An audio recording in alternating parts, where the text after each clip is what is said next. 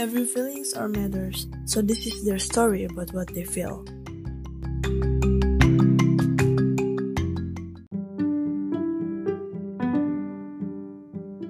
Hai guys, jadi di episode What They Feel kali ini kita kedatangan bintang tamu yang udah ada di episode satu sebelumnya nih, yaitu Kak Lauren. Halo Kak Lauren. Halo.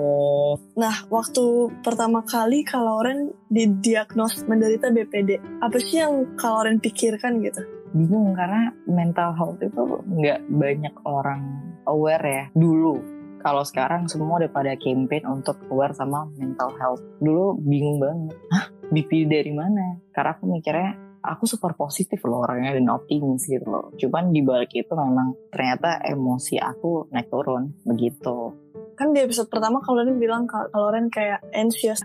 Hmm. Ada gak sih kayak self diagnose kayak panic attack atau segala macamnya sebelum kalau Ren memutuskan untuk ke dokter? Nggak pernah. Malah denial. Lama banget denial tuh kayak nggak mungkin. Apa lagi ini kayak gitu. Sama sekali nggak pernah self diagnose. Karena menurut yang ahlinya juga bilang biasa orang yang kayak depresi, even orang depresi pun mereka tuh suka nggak sadar kalau mereka depresi. Yang sadar adalah orang-orang di sekeliling mereka gitu. Oh, malah kebalikan ya yang biasa Malah- beneran malah kebalikan.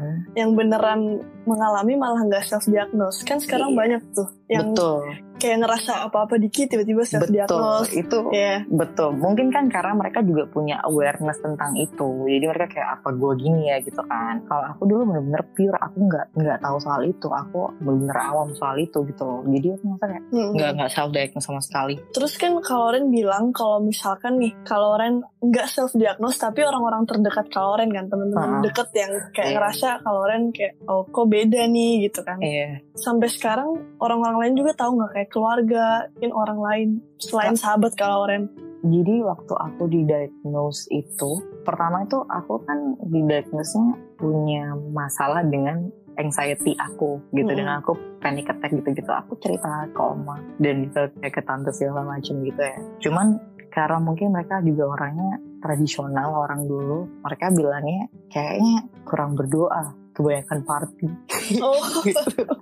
itu itu sebenarnya jujur ya itu sangat sangat irritating gitu loh kayak Iya, lu, iya. lu tuh nggak tahu hubungan gue sama Tuhan tuh seberapa dalam gitu kayak Mhm. nyatain kurang doa kebaikan party kayak gitu gitu jadi kayak aku malah makin ah malah makin down kan pasti. Kayak aku aja udah bingung dan udah denial gitu. Gini loh kan aku dicerita tuh pertama kalau aku tuh al- alcohol abuse gitu kan. Ya Mhm. aku merasa aku normal ternyata tidak gitu loh. Aku nggak merasa itu bermasalah gitu. Sama temen aku pasti seperti itu. Lagi sering-sering party yang segala macem. Jadi aku nggak merasa kayak gitu. Tapi sahabat-sahabat tahu gitu. Kalau keluarga kayak oma gitu-gitu mungkin karena mereka kurang aware dan di zaman mereka belum aware seperti itu jadi mereka ya enteng aja gitu ngomong kayak gitu iya sih masih tipikal yang kayak apa-apa dihubungin sama iman gitu ya. iya betul Terus reaksi lingkungan sekitar waktu tahu nih ternyata kalau Ren BPD apakah mereka kayak apa sih lor kayak ignorant juga atau denial kayak misalnya lu BPD apa enggak nih? pro kontra tuh banyak yang sahabat-sahabat jadi aku punya satu geng di Bali Hmm.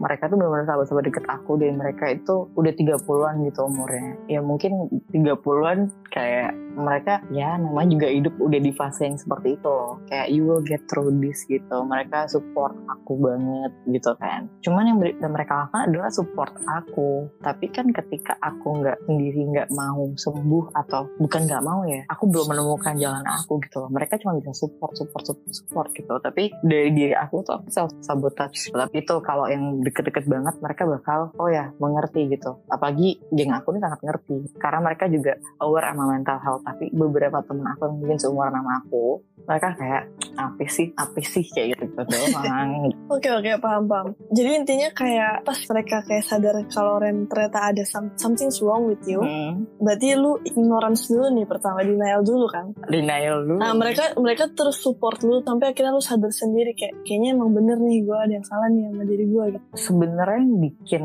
sadar adalah nggak betah sampai aku tuh berantem sama sahabat aku gitu loh Hmm. namanya dia tuh yang liat liat aku bener-bener tahu aku semua gitu loh. Karena kan kita sempet tinggal bareng juga gitu kan. Dan dia mulai bilang nggak bisa kayak gitu terus. Sampai kapan Oke, jadi buat teman-teman nih sangat penting banget kita memiliki orang terdekat. Nggak perlu banyak-banyak kan? nggak Yang perlu penting- banyak-banyak Iya, yang penting ada gitu. Iya itu emang harus dan yang penting bener ya harus sehat sih karena itu yang menentukan kesehatan mental tuh circle dan environment kalian itu penting Nah, banget. kalau Ren itu udah menjadi BPD survivor, udah lama atau baru? Kalau udah lama atau baru kan nggak tahu soalnya baru bener-bener didiagnose BPD itu tahun lalu karena bener-bener 2020 itu tahun di mana oke aku harus cari professional help harus berubah Oh, tapi jeda waktunya yang dari kayak misalkan udah ngerasa ada trigger-trigger itu dari Oh. 2018 berarti dua tahunan ya? Iya, dari 2018 sih itu Hmm. udah mulai dikenalin dikit-dikit gitu. Oke, terus kan sekarang berarti kalau Ren udah paham nih kalau misalkan kalau Ren ternyata seseorang yang mengidap BPD gitu. Hmm. Terus apa sih perbedaan sebelum dan sesudah kalau Ren sadar kalau misalnya kalau Ren BPD survivor? Sebelumnya itu ignorant aja merasa fine, padahal itu kalian punya sahabat terus bilang gila ya nggak ada gunanya gue hidup. Itu kalian pasti langsung concern kan, kalian kan punya empati dan simpati gitu kan. Iya iya.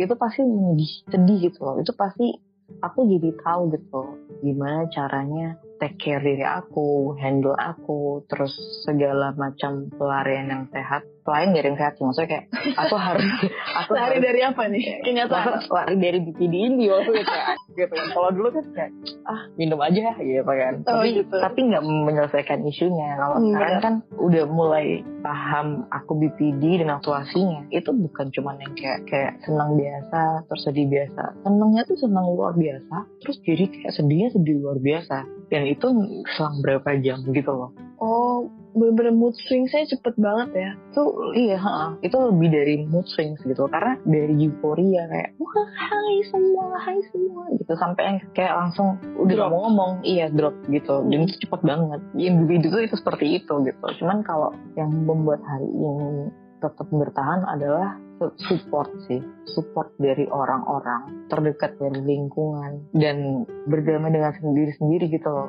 Kan apa ya kadang kita tuh cenderung melihat keluar mulu gitu kan. Tapi kita nggak melihat ke dalam. Kayak lu tuh selama ini nyakiti diri lu. Ya makanya tadi aku bilang alcohol abuse dan segala macam itu kan sebenarnya you owe yourself a lot. Hmm. Iya kan? Kayak kamu tuh nyakitin diri kamu sendiri woy. Kamu minta maaf lah minta maaf berdamai sayangi dirimu gitu loh. Ya aku sampai di titik aku bilang ke diri aku kayak Loren sorry banget kalau misalnya selama 25 tahun aku hidup aku giniin kamu terus. Hmm. aku bener-bener yang peluk diri aku sendiri gitu. Karena kalau misalnya nggak dari kita yang sayang diri kita nggak dari kita yang terima diri kita diri kita mau lari ke mana lagi? Kita nggak bisa. Kita aja lari ke diri kita sendiri. Tapi kalau dari diri kita tuh nolak kita sendiri ya itu jat- jatuhnya kayak loss mau ke mana? Bener-bener. suicidal thoughts gitu balik Mm-mm. balik ke situ lagi gitu. Itu support sih support tuh paling penting.